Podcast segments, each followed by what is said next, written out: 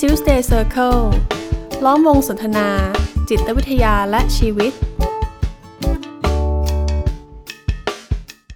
สวัสดีครับ ผมกุยกวีไกรม่วงสิริครับ ครับผมเอกสมภพจำจันทร์ครับ ครับผม กลับมาเจอกันอีกครั้งนะครับ กับรายการ Tuesday Circle Podcast นะครับ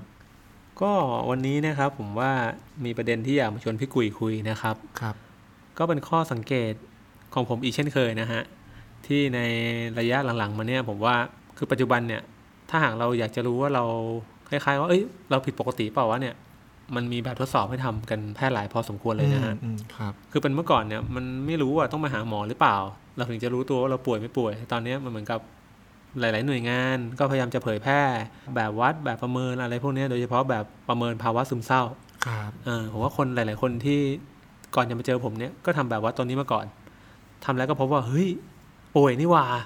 ระดับปานกลางระดับสูงอะไรอย่างเงี้ยก็คือเช็คตัวเองมาก่อนละก็เลยทำให้พวกเขาเนี่ยมาพบ โดยที่เชื่อว่าเขาน่าจะป่วยนะ อ๋อ เขาพี่กุยคมีรับ บ้างไหม ผมก็มีน้องที่เข้ามาหาแล้วก็เขาก็บอกว่า เออ เขาไม่แน่ใจว่าเขาเป็นโรคซึมเศร้าหรือเปล่า อืม เพราะเขาไปลองทำแบบประเมินมา ครับ รวมถึงผมก็เคยเห็นเพื่อนเพื่อนผมหลายๆคนนะ ที่ทำแบบประเมินออนไลน์ อืม แล้วก็แชร์คะแนนตัวเอง แล้วเพื่อนไม่เห็นก็ไปทำบ้างแล้วก็เฮ้ยกู กูหนักเลยว่ะอะไรอย่างเงี้ยไปแคปหน้าจอมาวางอย่างเงี้ยครับ ครับ อืม ซึ่งผมว่าในแง่หนึ่งมันก็มันก็มีประโยชน์นะครับ ที่จู่ๆเรามีอาการอะไรก็ไม่รู้อ่ะไม่รู้ว่าเกิดอะไรขึ้น ครับ พอไปทำแบบประเมินแล้วเนี่ยเออมันพอจะบอกได้นะ ว่าไอไออาการที่เกิดขึ้นเนี่ยมันมันผิดปกติหรือเปล่า หรือมันจะต้องทำยังไงต่อ ผมมองว่าในแง่นี้มันก็มีประโยชน์ แต่ผมว่ามันก็มีจุดที่น่าเป็นห่วงเหมือนกันนะครับ เพราะหลาย ๆ คนเนี่ยคืออะไรอ่ะ เชื่อไปแล้วอ่ะ อือหือ คือเราต้องเข้าใจก่อนนะฮะว่าแบบประเมินเนี่ยมันเป็นเบื้องต้นมากๆเลยนะ มันคือการคัดกรองอะว่าโอเค ตอนเนี้ยสิ่งที่มันเกิดขึ้นกับเราเนี่ยมันมันเป็นประมาณไหน มันมีแนวโน้มจะเป็นยังไง เราควรจะทำยังไง แต่มันยังไม่ใช่ตัวตัดสินนะ ว่าเราป่วยป่วยหรือไม่ป่วย อืม แต่บางคนเชื่อไปแล้วว่าเอ้ยถ้าทำแบบประเมินแล้วมันซึมเศร้าระดับปานกลางเนี่ยเราป่วยเป็นโรคซึมเศร้าแล้ว ครับ ซึ่งจริงๆมันก็ไม่ใช่นะ บางคนเข้าใจผิด อือหือ อืมพอเชื่อไปแล้วผมว่ามันก็มันก็ง่ายเหมือนกันนะครับ ที่เราจะเอาความเชื่อเนี้ยไปอธิบายอะไรหลาย ๆ อย่างที่มันเกิดขึ้นในชีวิต อ๋อที่เราช่วงนี้ไม่ค่อยอยากทำอะไรก็เพราะเราป่วยเป็นซึมเศร้าไงถามว่าเคยไปเจอหมอมาแล้วเหรอเปล่า แต่ว่าทำแบบประเมินมา อ่าอ่า แล้วก็อธิบายใครต่อใครว่าฉันเป็นแบบเนี้ยฉันมีอาการแบบนี้ เพราะฉันเป็นโรคนี้ อ่าหรืออย่างที่ผมเคยเจอก็คือ พอทำแบบประเมินเสร็จปุ๊บ ตามมาด้วยความกังวล อืม ว่าเอ้ย ป่วยว่ะแล้วยังไงดี กลายเป็นคนป่วยซะแล้วอะไรอย่างเงี้ย ครับ ครับ อืมอืมผมก็เลยเมื่อกี้นะฮะ ระหว่างก่อนอัดนี้ก็เลยไปทำแบบประเมินภาวะซึมเศร้ามาเหมือนกัน อ๋อ ค ครับ รับพี่กุย ผมก็นั่งทำนะครับ ปรากฏว่าได้ออกมาครับ ท่านมีอาการซึมเศร้าระดับปานกลาง โอ้โหครับ โอ้นะครับ ผมทำไงดีวะเนี่ย แล้วพี่ นะฮะ เห็นแล้ว ก็มีคำแนะนำ ตก นะ ลงอครับ ย่างนี้เรียกว่าป่วยไหมครับ ก็มีคำแนะนำให้ผมไปทำนะครับ ว่าให้พักผ่อนให้เพียงพอนะครับ นอนหลับให้ได้วันละหกถึงแปดชั่วโมง ออกกำลังกายสม่ำเสมอนะฮะทำกิจกรรมที่ช่วยให้ผ่อนคลายไปพบเพื่อนฝูงบ้าง อืม ก็เป็นเรื่องที่เข้าใจได้ครับ ผมว่าต่อให้เราไม่ป่วยเนี่ยสิ่งเหล่านี้มันก็น่าจะเป็นเรื่องที่ต้องต้องทำกันอยู่แล้วป่ะเพื่ออเพื่อการมีสุขภาพที่ดีเนาะ ครับ ทีนี้เขาก็บอกต่อด้วยนะครับว่าควรขอคำปรึกษาช่วยเหลือจากผู้ที่ไว้วางใจไม่จมอยู่กับปัญหานะครับ อืมอืม อ่าถ้าหากอาการที่เป็นเนี่ยมีผลกระทบต่อการทำงานหรือการเข้าสังคม แล้วเป็นมานานหนึ่งถึงสองสัปดาห์แล้วไม่ดีขึ้นเนี่ยให้ไปพบแพทย์ ม เพื่อรับการช่วยเหลือด้วย อืม ผมควรจะไปพบแพทย์ใช่ไหมครับพี่กุย ถ้ามันกระทบกับการทำงานของพี่เอกนะครับ ผมว่า จะว่ายังไงดีล่ะ คือผมว่าแบบแบบประเมินเนี่ยมันไม่ได้ผิดอะไรนะ อืม ผมว่าอย่างน้อยๆการมีเนี่ยมันก็เอาไว้เช็คตัวเองแหละว่าเฮ้ยตอนตอนนี้มันเกิดอะไรขึ้น แต่ผมว่าปัญหาคือเราจะใช้ผลในการประเมินอย่างไรมากกว่า จะใช้ในแบบที่เมื่อกี้ผมยกตัวอย่างก็ได้นะ ใช้แล้วเชื่อไปเลย ว่าตัวเลขในแบบประเมินเนี่ยมันเป็นตัวตัดสินว่าเราป่วยไม่ป่วย อืม ถ้าใช้แบบนั้นก็กลายเป็นปัญหาหนักขึ้นกว่าเดิมอีก ครับ เพราะเราก็จะเราก็จะอะไรอะเราตัดสินไปแล้วอะแล้วเราก็พยายามจะอธิบายสิ่งที่มันเป็นที่สิ่งที่มันเกิดขึ้นเนี่ยด้วยสิ่งที่แบบวัดมันบอก ซึ่งมันไม่ได้บอกอะไรเลยนะ ครับ เพราะถ้าเรามาดูจริงๆเนี่ยในความตั้งใจของคนที่ให้ทำเนี่ย มันก็เพื่อคัดกรองเนาะ ครับ คัดกรองว่ามันถึงจุดที่คุณควรจะมองหาความช่วยเหลือ หรือควรจะทำอะไรกับอาการนี้หรือเปล่า เท่านั้นเอง มันยังไม่ได้บ่งบอกว่าคุณผิดปกติหรือไม่ผิดปกติ อ่าครับ อืมหรือกระทั่งมันอาจจะมีปัญหาอย่างอย่างที่พี่กุยว่าก็ได้ว่า เอ้ยทำแล้วพอรู้ว่ากังวลกว่าเดิมอีก อืม ว่าจะจู่ๆเฮ้ยเราป่วยเหรอเนี่ย เราไม่เคย ใช่ คิดมาก่อนเลยว่าเราจะป่วย แค่ลองทำดูป่วยซะแล้ว แล้วป่วยแล้วจะเป็นยังไงต่ออ อืมอืม ป่วยแล้วมันต้องแย่แน่เลย แล้วฉันจะฉันจะแบบจะฆ่าตัวตายไหมเออผมเคยเจออย่างนี้ อื นะ มม คือพอป่วย พอเข้าใจว่าตัวเองป่วยปุ๊บกังวลไปว่าแล้วเราจะเผลอฆ่าตัวตายไหมเราจะมีความคิดอยากตายไหม มอื มันมันไปอยู่กับความป่วย ครับ หัวหัวข้อเกี่ยวกับความป่วยแทน อืมอืมครับ นี่ผมยังกังวลอยู่นั้นเนี่ยครับ ผมได้ผลระดับปานกลางเนี่ย ผมควรจะไปพบหมอดีไหม ถ้างั้นมันต้องย้อนไปที่ในเทปก่อนๆนั้นนะที่เราเคยคุยกันนะครับ คือในแบบประเมินภาวะซึมเศร้าเนี่ย ผมว่าแบบที่มันใช้กันแพร่หลายเนี่ยเรียกว่า PHQ9 เนาะมีคำถาม 9 ข้ออ ม ที่เอาไว้ประเมินว่าใน 9 ข้อเนี้ยเรามีอาการอะไรบ้าง ในแต่ละข้อเนี่ยเขาก็มีตัวเลขให้ตอบนะครับ 0 1 2 หรือ 3 0 นี่ก็คือไม่มีนะครับ 1 มีบ้างบางวัน 2 มีค่อนข้างบ่อย 3 มีเกือบทุกวัน ครับ นะครับแล้วถามว่าไอ้ไอ้เก้าไอ้เก้าข้อนี่มันมาได้ยังไง คือ 9 ข้อเนี้เขาก็นำมาจากตัวอาการในเกณฑ์การวินิจฉัยโรคซึมเศร้านะฮะ ครับ ที่มีอาการ 9 อย่าง อืม ก็ตรงกันพอดีก็คือมี 9 ข้อ ก็ให้เราเช็คตัวเองไปด้วยนะครับ แต่อย่างที่ผมเคยนำเสนอไปนะครับว่าการมีอาการ 9 อย่าง กับการเป็นโรคซึมเศร้าเนี่ยมันเป็นคนละเรื่องเดียวกันนะ อืม แล้วการที่เรามีอาการไม่ได้หมายความว่าเราเป็นโรคซึมเศร้า เราแค่มีอาการตรงกับคนที่เป็นโรคซึมเศร้าเขามีกัน ใช่ใช่ครับ มันยังไม่ได้เป็นตัวบ่งบอกอะไร ครับ บางคนแล้วแล้วการอธิบายที่มันผิดฝาผิดตัวนะครับ มันก็กลายเป็นว่า เฮ้ยถ้าฉันรู้สึกเศร้ารู้สึกเบื่อเบื่อทำอะไรไม่เพลิดเพลินเนี่ย ฉันไม่อยากทำอะไรเลยอยากนอนเฉยๆเนี่ยฉันเป็นโรคซึมเศร้าแน่ๆเลยอย่างนี้ อืม คือเราไม่สามารถจะพูดแบบนี้ได้อะ ครับ เพราะว่าโรคซึมเศร้า ปัจจุบันเราต้องเข้าใจก่อนว่ามันคือ เราวัดจากเกณฑ์การวินิจฉัยเนอะ ครับ ที่ว่าเรามีอาการเหล่านี้เนี่ย อืม เราจึงเป็นโรคซึมเศร้า มันเรียกว่าโรคซึมเศร้าดีกว่า ครับ เออแต่เรายังไม่รู้ว่าตกลงไอ้โรคซึมเศร้าเนี่ยมันคืออะไรกันแน่ ครับ มันเกิดขึ้นที่ตรงไหนกันแน่ อืม เกิดในสมองหรือเปล่า หรือเกิดในจิตใจหรือมันเกิดตรงไหน เราไม่รู้เราประเมินแค่อาการ ถ้าคุณมีอาการตามนี้ก็คือคุณเป็นโรคซึมเศร้า ครับ เออแต่ไม่ได้หมายความว่า ฉันมีอาการเพราะฉันเป็นโรคซึมเศร้า อ่าครับ อืม ดังนั้นผมว่าพอทำแบบประเมินตรงนี้แล้ว มันก็ไม่ได้ตอบอะไรมากเท่าไหร่ อันนี้ขอขอแซงนิดนึ อ่าง อ่า อันนี้ก็คือเหมือนกับที่เราได้เคยคุยกันตอนชื่อประมาณว่าอะไรนะ ไม่ยึดติดกับ อืมอืม กับชื่อโรค อืม อย่างนี้เน้อย อืม เผื่อท่านผู้ฟังจะย้อนกลับไปฟังกันได้ อืมอืม นะครับ ดังนั้นผมว่าสิ่งที่มันพอจะบอกได้นะคือมีอาการคือมีอาการ ครับ แต่มีอาการนั้นแล้วจะเป็นอะไรนั้นไม่รู้ อืม ผมว่าเนี่ยถ้าเราใช้แบบเนี้ยเรา มันมันจะมีประโยชน์มากกว่า อ๋อตอนนี้คุณมีอาการอะไรล่ะเบื่อเบื่อทำอะไรไม่เพลิดเพลินใช่ไหมคุณคุณเศร้า คุณนอนหลับยากคุณเหนื่อยง่าย คือสิ่งเหล่านี้คืออาการที่มันกำลังรบกวนเราอยู่ ครับ การมีอาการก็คือการที่มันมีปัญหาสักอย่างแหละ อื ที่มันทำให้มันมีอาการเหล่านี้ ครับ เพราะว่าสิ่งที่แบบวัดมันไม่ได้บอกนะคือ แล้วคุณมีอาการเหล่านี้ได้ยังไงล่ะ อ่าอ่า ผมทำแล้วผมได้ซึมเศร้าปานกลาง ถ้าพี่กุยทำพี่กุยได้ปานกลางเหมือนกันแต่ถามว่า ที่มา ที่มามันเหมือนกันหรือเปล่า มันอาจจะไม่เหมือนกันเลยก็ได้โดยสิ้นเชิง ครับ แต่ถ้าเราไม่ได้มองถึงที่มา ผมเป็นซึมเศร้าระดับปานกลาง พี่กุยก็ปานกลาง งั้นเราไปพบหมอเหมือนกันดีกว่า เราก็กินยาเหมือนกัน ครับ ผมเพราะว่าถ้าสูตรสำเร็จเป็นแบบนี้ ทุกวันนี้คนเป็นซึมเศร้าก็คงไม่มากขนาดนี้ ถ้ามันจัดการง่าย ๆ อย่างตรงไปตรงมา อืม แต่มันไม่ได้ง่ายแบบนั้น เพราะสิ่งที่เราอาจจะไม่เคยถามก็คือไออาการเหล่านี้ที่เราได้มาจากแบบวัดที่เราทำเนี่ย มันมาได้ยังไง อืมอืม ผมว่าในต่างประเทศนะครับ นอกจากแบบวัดภาวะซึมเศร้าแล้วเนี่ย อีกสิ่งหนึ่งนะครับ ที่เขานำมาใช้ควบคู่กันเนี่ยมันมีแบบวัดที่เป็นตัววัดสถานการณ์ในชีวิตเนาะซึ่งมีหลายตัวมากๆนะครับ เป็นต้นว่า life event inventory อย่างเงี้ย ครับ ยกตัวอย่างนี้ขึ้นมานะฮะเขาจะวัดว่าก่อนหน้าที่คุณจะมีอาการเหล่าเนี้ยมันเกิดเหตุการณ์อะไรขึ้นบ้างในชีวิตของคุณ ครับ ที่มันเป็นเหตุการณ์ที่น่าจะส่งผลต่อความรู้สึก เออพอเรามองแบบเนี้ยมันเริ่มเห็นภาพมากขึ้น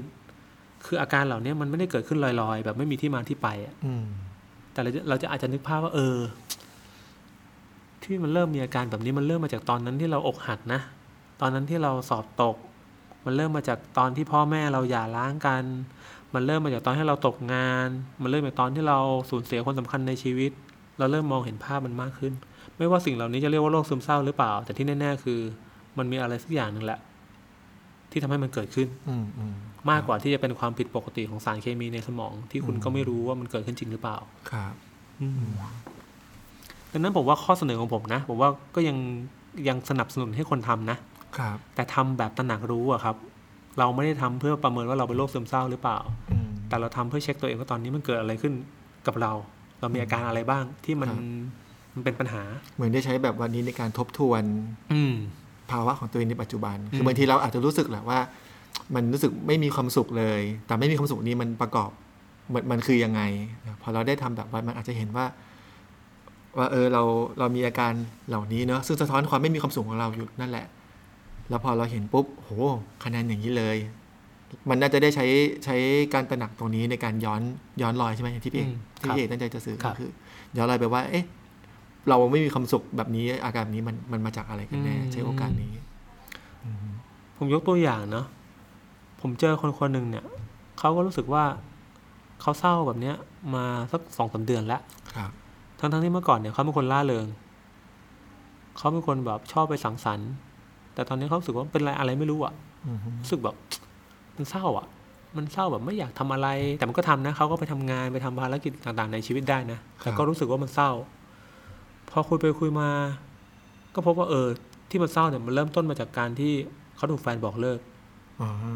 อ่าแล้วเขาก็รู้สึกว่าเขายังลืมคนคนนี้ไม่ได้ ครับ ถามว่ามันมีที่มาไหม มี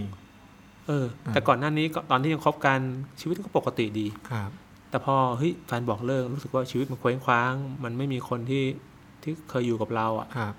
ผมว่าเศร้านี่มันเข้าใจได้มากๆเลยนะ อืมอืม แต่ทีนี้ประเด็นคือ พอคนคนนี้ไปหาหมอ หมอก็วินิจฉัยว่าคุณเป็นโรคซึมเศร้า ครับ เขาก็กินยา ถามว่าแล้วกินยาไปโอเคแหละ ความเศร้ามันก็อาจจะไม่ได้รุนแรงเท่าเดิม ครับ แต่ถามว่าเรื่องเรื่องเหตุการณ์ที่เขาถูกบอกเลิกถูกทิ้งไปเนี่ย มันก็ยังอยู่ในใจอะ่ะ อืม มันไม่ได้มันไม่ได้มันไม่ได้สามารถจัดการได้ด้วยการทานยา ครับอืมอืม และอีกอย่างหนึ่งสำหรับผมนะ ผมก็มองว่าเขาก็ไม่ได้ผิดปกติอะไรด้วยซ้ำ อืม แต่เขาเศร้าแน่นอนอ่ะมันคือที่มา ครับ แต่สิ่งที่ต้องจัดการก็คือ เออ แล้วเราจะเอายังไงดีล่ะ กับเหตุการณ์ตรงนี้ อืมม คือผมไม่ได้ปฏิเสธนะว่าเราทานยาไม่ได้เนาะ ครับ แต่ผมว่ามันก็เป็นคนละเรื่องกัน กับการที่จะเข้าใจตัวเราเองว่าไออาการเหล่านี้มันเกิดขึ้นได้ยังไง คือตรงนี้เนี่ย พอฟังแล้วผมผมผมเองแอบกังวลไปเองนะ อืม ว่า เออคนคนฟังแล้วจะอาจจะเข้าใจว่า เอ้ย อย่างนี้แสดงว่าเป็นมีอาการเศร้าหรือเป็นซึมเศร้าแล้วไปหาหมอเหมือนจะไม่ได้ประโยชน์อะไรเลยนี่หว่าอะไรเงี้ย แต่ผมเราเราเองอ่ะเราทั้งคู่เนอะก็ อืม ก็มีความสนิทสนมกับจิตแพทย์หลายท่าน ครับ แล้วเราก็เห็นแหละว่าจริง ๆ ความตั้งใจของจิตแพทย์อ่ะมันไม่ได้จบแค่ยานะเอ่อ ครับ เพียงแต่ว่าใช้ยาเพื่อดูแลเรื่องอาการ แต่แต่ที่เรากำลังพยายามสื่อก็คือ พออาการเราลดลงแล้วอ่ะมันไม่ได้จบแค่ตรงนั้น อืม มันยังมีพอเพราะว่าพอมันมีอาการมันรบกวนกับการดำเนินชีวิตเหมือนกับที่พี่เอกทำเนาะมันก็ระบุว่า ถ้ามีอาการเหล่านี้แล้วรบกวนการใช้ชีวิตรบกวนในการทำงานอ่ะเขาก็แนะนำให้ไปพบแพทย์เนอะพออาการเหล่านี้มันเริ่มลดลงจากการใช้ยา แปลว่าเราก็น่าจะมีความพร้อมบางอย่าง ที่จะกลับมาทบทวนชีวิตของเราได้ อืม ว่าเอ๊ะแล้วตกลงปัญหาของเรามันเริ่มจากตรงไหน หรือบางทีผมว่า การใช้ยามันก็อาจจะไม่จำเป็นแต่แรกเลยก็ได้ ถ้าคุณเข้าใจตัวเอง ครับ ถ้าคุณเข้าใจในที่มาของมัน แล้วคุณรู้สึกว่าอาการเหล่าเนี้ยมันจัดการได้อะ อืม คือนึกออกไหมคือผมไม่ได้ปฏิเสธนะ ถ้าอาการมันรุนแรง คุณไม่สามารถจะทำกิจการงานจัดการอะไรชีวิตไม่ได้เลย ขนาดนั้นเนี่ยผมว่าโอเค กรณีแบบนั้นเนี่ยมันรุนแรงอะยาจำเป็นอยู่แล้ว อ่า ซึ่งในงานวิจัยก็มีมากมายว่าโรคซึมเศร้าระดับรุนแรงเนี่ยยังไงยาเนี่ยก็เป็นแนวทางการรักษาหลัก ครับ แต่ในกรณีของโรคซึมเศร้าระดับอ่อน ม หรือระดับปานกลางเนี่ย ครับ ยาเป็นเรื่องรองลงมานะ อืมอืม คุณต้องกลับมาทำความเข้าใจตัวเองก่อนว่าปัญหามันคืออะไรกันแน่ แล้วลอง ครับ จัดการในส่วนนั้นดูก่อน ครับ ถ้ามันจัดการไม่ได้จริงๆโอเคแหละยาก็เป็นตัวเลือก ครับ แต่ไม่ใช่ว่าตั้งต้นที่ยา อืมอืม เห็นแล้วแหละว่าเอ้ยเราเสียใจจากการถูกบอกเลิกอะถามว่าเอ้ย คุณกินยาคุณอาจจะเศร้าน้อยลงอะ ครับ แต่มันไม่ได้ช่วยให้คุณเข้าใจสถานการณ์นี้ อืม และจะช่วยให้คุณปล่อยวางหรือ move on จากเรื่องนี้ไปได้เลย อืมอืม อืม ปัญหามันยังอยู่ตรงนั้น ครับ ซึ่งแน่นอนก็ไม่ได้หมายความว่าจะ move on ได้จะต้องมาคุยกับนะจิตวิทยานะผมว่ามันก็ อืม คงมีทางที่หลากหลาย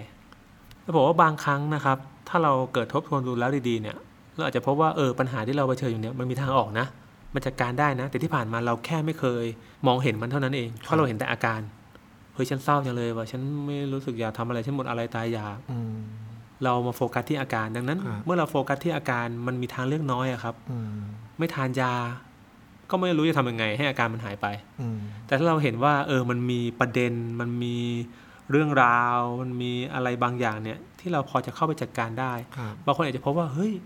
แค่ลาออกว่ะ อืม มองไปแล้วไม่มีอะไรดีเลยอยู่เนี้ยมันไม่มีอะไรดีสักอย่างงั้นลาออกดีกว่าบางคนลาออกปุ๊บเฮ้ยสบายใจเลยไม่ต้องเจอกับงานที่มันไม่โอเค ไม่ต้องเจอกับหัวหน้างานที่ไม่โอเค อ่าอ่า หรือบางคนก็ทนอยู่กับความสัมพันธ์ แล้วก็จัดการที่ตัวเองว่าเฮ้ยเราต้องทำใจอยู่ให้ได้ เราต้องไม่เศร้าเราต้องรู้สึกดี ครับ แต่บางทีมันไม่ได้จริงๆอะ อืม เพราะมันไม่ใช่ความสัมพันธ์ในแบบที่คุณต้องการ พอเขาแยกทางกันเฮ้ยโอเคเลย หายเศร้ามันปิดทิ้งเพราะว่า มันพ้นจากสภาวะบางอย่างที่มันเป็นปัญหา อ่าครับเหมือนกับที่พี่เอกพูดว่าเอ้ยบางทีมันไม่ได้ว่าจะต้องทานยาตั้งแต่แรก หรือจริงๆ ไม่ได้ว่าต้องมาพบนักจิตวิทยาตั้งแต่แรก ครับ ถ้าถ้าได้ไม่ว่าจะทำแบบประเมินหรือเปล่านะคือรู้ตัวว่าตัวเองไม่มีความสุข แล้วได้ทบทวนย้อนกลับไปว่าไอ้ความไอ้ความไม่มีความสุขมันมาจากไหน อืม อาจจะพบก็ได้ว่าจริง ๆ เราลงมือจัดการมันได้ณเดี๋ยว ครั นั้น บ ด้วยตัวเองด้วยซ้ ผมว่าทางเลือกมันไม่ได้มีแค่มากินยาเพื่อปรับเปลี่ยนสารเคมีในสมองนะครับ ำครับ ไม่ใช่การมาคุยกับนักจิตวิทยาเพื่อมามองโลกในมุมใหม่ ปรับเปลี่ยนความคิดเพราะว่าบางทีมันมีสถานการณ์ของปัญหา ที่รอให้เราจะต้องไปจัดการน่ะ อืม รอให้เราตัดสินใจ ครับ แล้วผมเชื่อว่าหลาย ๆ คนน่ะมีคำตอบอยู่แล้ว อืม ในตัวเองนะครับ ว่าสถานการณ์เหล่านั้นจะต้องจัดการยังไง ครับ แต่บางทีพอเราไม่ได้มามีเวลาในการใคร่ครวญ อืม ไม่ได้ไม่ได้มามองแล้วกัน เรามองเรามองที่จุดที่มัน มองคนละที่อ่ะไปมองที่อาการไม่ได้มามองที่ปัญหา เออเออเออเออ มันก็เลยไม่เห็นว่าเราทำอะไรได้บ้าง อืมเพราะว่าถ้าเป็นอาการมันเหมือนเราทำอะไรกับมันไม่ได้จริง ครับ ๆ ก็ต้องพึ่งพาผู้ช่วยเหลือ ครับ ครับอืมแต่ทั้งนี้การการเข้าหาแหล่งช่วยเหลือก็ไม่ใช่สิ่งที่ผิด อืม อืมบางทีพอมองทบทวนดีๆอ่ะเราจัดการมันได้ด้วยตัวเองได้ได้ได้ในหลาย ๆ เรื่องนะ ดังนั้นคำแนะนำก็คือถ้าทำแบบประเมิน ครับ แล้วนะครับ พบว่าตัวเองมีภาวะซึมเศร้าไม่ว่าจะในระดับไหนนะครับ ก็ขอให้ย้อนกลับมาทบทวนชีวิตตัวเองดูนะครับ ว่ามันเกิดอะไรขึ้น ครับ อะไรที่เป็นจุดตั้งต้น ครับ อะไรที่มีบทบาทสำคัญนะครับ ที่คทำรับ ให้คุณมีอาการเหล่านี้ ครับ เพราะว่าตรงนั้นแหละมันคือจุดที่เราจะต้องจัดการ ครับ แต่ถ้าจัดการไม่ได้นะครับ มันก็จะมีทางเลือกอื่น ๆ ที่เป็นตัวช่วยนะครับ ครับ จะมาพบจิตแพทย์จะมาพบนักจิตวิทยา จะเข้าวัด จะไปปฏิบัติธรรม จะเข้าคอร์สอบรมผมว่ามันมีทางเลือกมากมาย แต่ผมว่ามันก็ค่อย ๆ เป็นไปตามลำดับ ครับอืมอืม ไม่ใช่ว่าทำแบบว่าเอ้ยไม่ว่าเราเป็นโรคซึมเศร้าเราต้องไปหาหมอมันก็ไม่ใช่อีก ครับอืมอืม ครับ แล้วอย่างเดี๋ยวหลังจากเทปนี้ปุ๊บผมว่าเดี๋ยวพี่เอกมีมีการบ้านละที่ต้องไปทบทวนว่า ซึมเศร้าระดับปานกลางของพี่เอกมาจากอะไร ผมขอตัวเป็นนั้นหมอกัน นะครับ คุณทบทวนก่อนสิครับ คุณ ให้ทบทวนก่อน โอเคครับ ครับผม ก็หวังว่านะครับ เทปนี้ก็อาจจะช่วยทำให้ทุกท่านนะครับ ได้กลับไปถ้าหากอยากทำแบบประเมินนะฮะก็ขอให้ทำมันด้วยความเข้าใจ ครับ และใช้มันเพื่อให้ตัวเองได้ประโยชน์สูงสุดแล้วกันเนาะ ครับผม ครับ โอเคครับงั้นในเทปนี้แค่นี้ก่อนนะครับ ครับสวัสดีครับ Tuesday Circle ล้อมวงสนทนา จิตวิทยาและชีวิต